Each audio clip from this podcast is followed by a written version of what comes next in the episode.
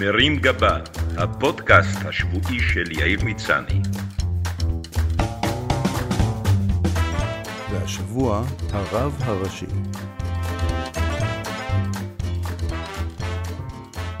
כולם עוסקים בתוצרי הקורונה מבחינה בריאותית, כלכלית ונפשית, ועבור כולנו מדובר בתקופה קשה ומאתגרת.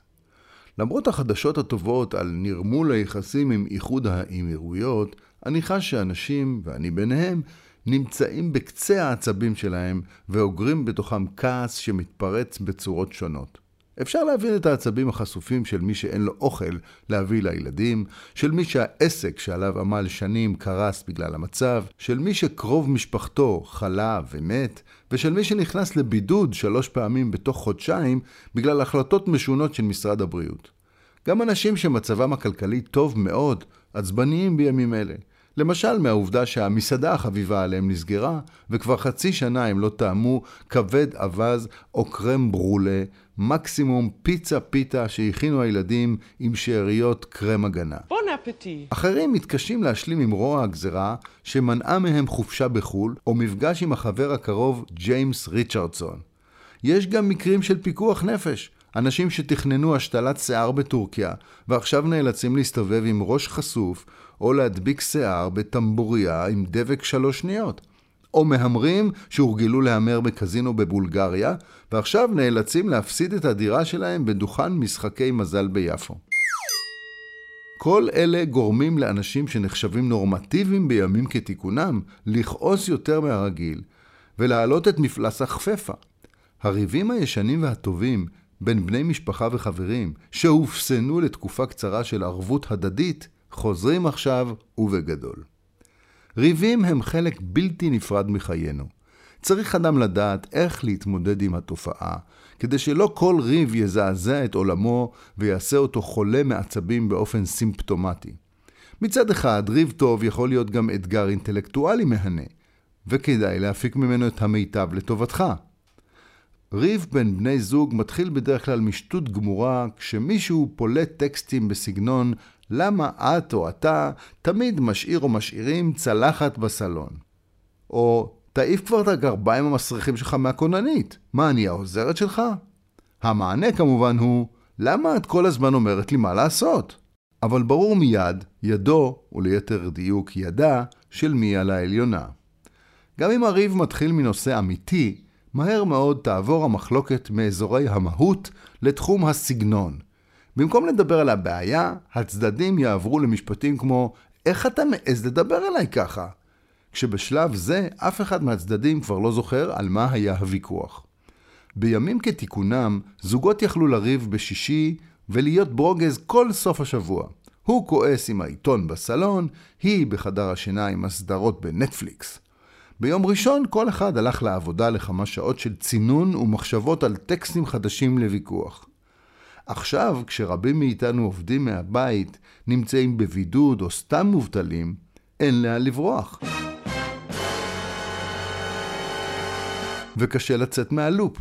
כל ויכוח קטן גדל בתוך כמה שעות באופן אקספוננציאלי. אחד הדברים המרגיזים בריבים זוגיים הוא החדירה של שיחת טלפון חיצונית במהלכו. רעייתך, שעד לפני רגע מלמלה לעצמה ולכיוונך טקסטים מלאי תוכחה ומרמור על כך שאתה טיפוס מעצבן וחסר התחשבות, עונה לטלפון ועוברת בתוך שנייה מהעימות עמוס העלבונות איתך לשיחה נינוחה בטון רגוע, חמוד, מכיל ומלא אהבה וגדלות רוח עם חברה. כשהיא אפילו מזכירה אותך מדי פעם בשיחה, כאילו שלפני דקה היא לא כינתה אותך גרוטאה מהלכת. כשהשיחה מסתיימת, מרשים לגלות שוב את יכולות המשחק המדהימות שלה, וכמו זוכת האוסקר בקטגוריית שחקנית ראשית בריב משפחתי, היא חוזרת בתוך שנייה למצב חלסטרה.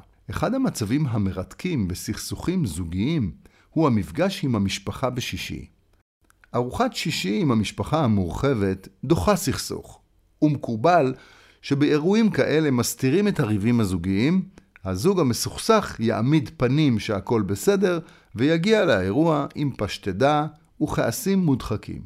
אם אתה בן זוג מתוחכם, שיודע לעצבן את בת זוגו וללחוץ לה על המקומות המרגיזים, יש לך כמה מהלכים מועדפים.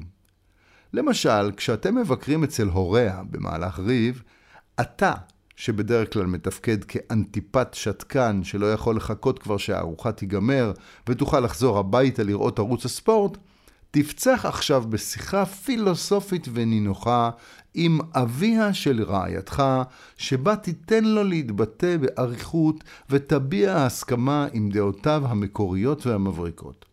אחר כך תעזור באופן חסר תקדים לחמותך עם הכלים בכיור, ואפילו תתקן להם את האינטרנט. הכל כדי להראות לכולם כמה אתה מקסים, מסור ומתחשב, בעוד זוגתך מביטה בך כל הערב בעיניים רושפות ובמבט של בולדוג שנקלע לארוחה טבעונית.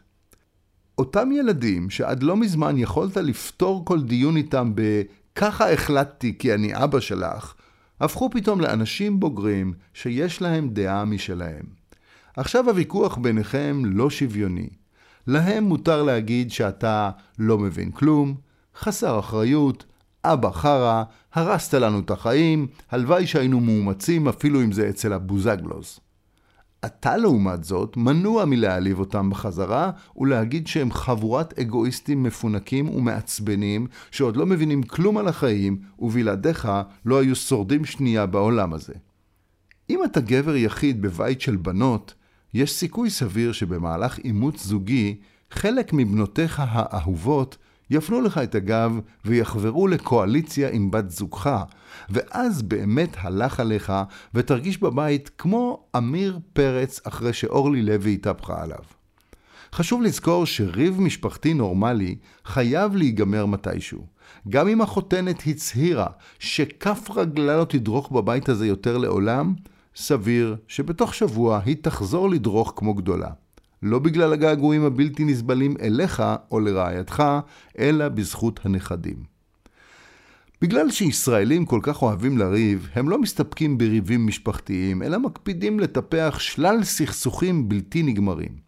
אשכנזים ומזרחיים, חילונים ודתיים, ימנים ושמאלנים, חובבי אייפון ומעריצי גלקסי, ועוד ועוד. תראו גם איך אנחנו מחזיקים יפה את הסכסוך עם הפלסטינים, שכמו בריב משפחתי עתיק, כולל שני צדדים שבקושי זוכרים איך הריב התחיל, ויש להם בעיקר מה להפסיד ממנו, אבל מוכנים להמשיך עם זה עוד שנים.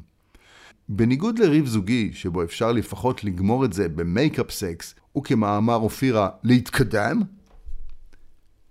עם הפלסטינים זה פחות ריאלי.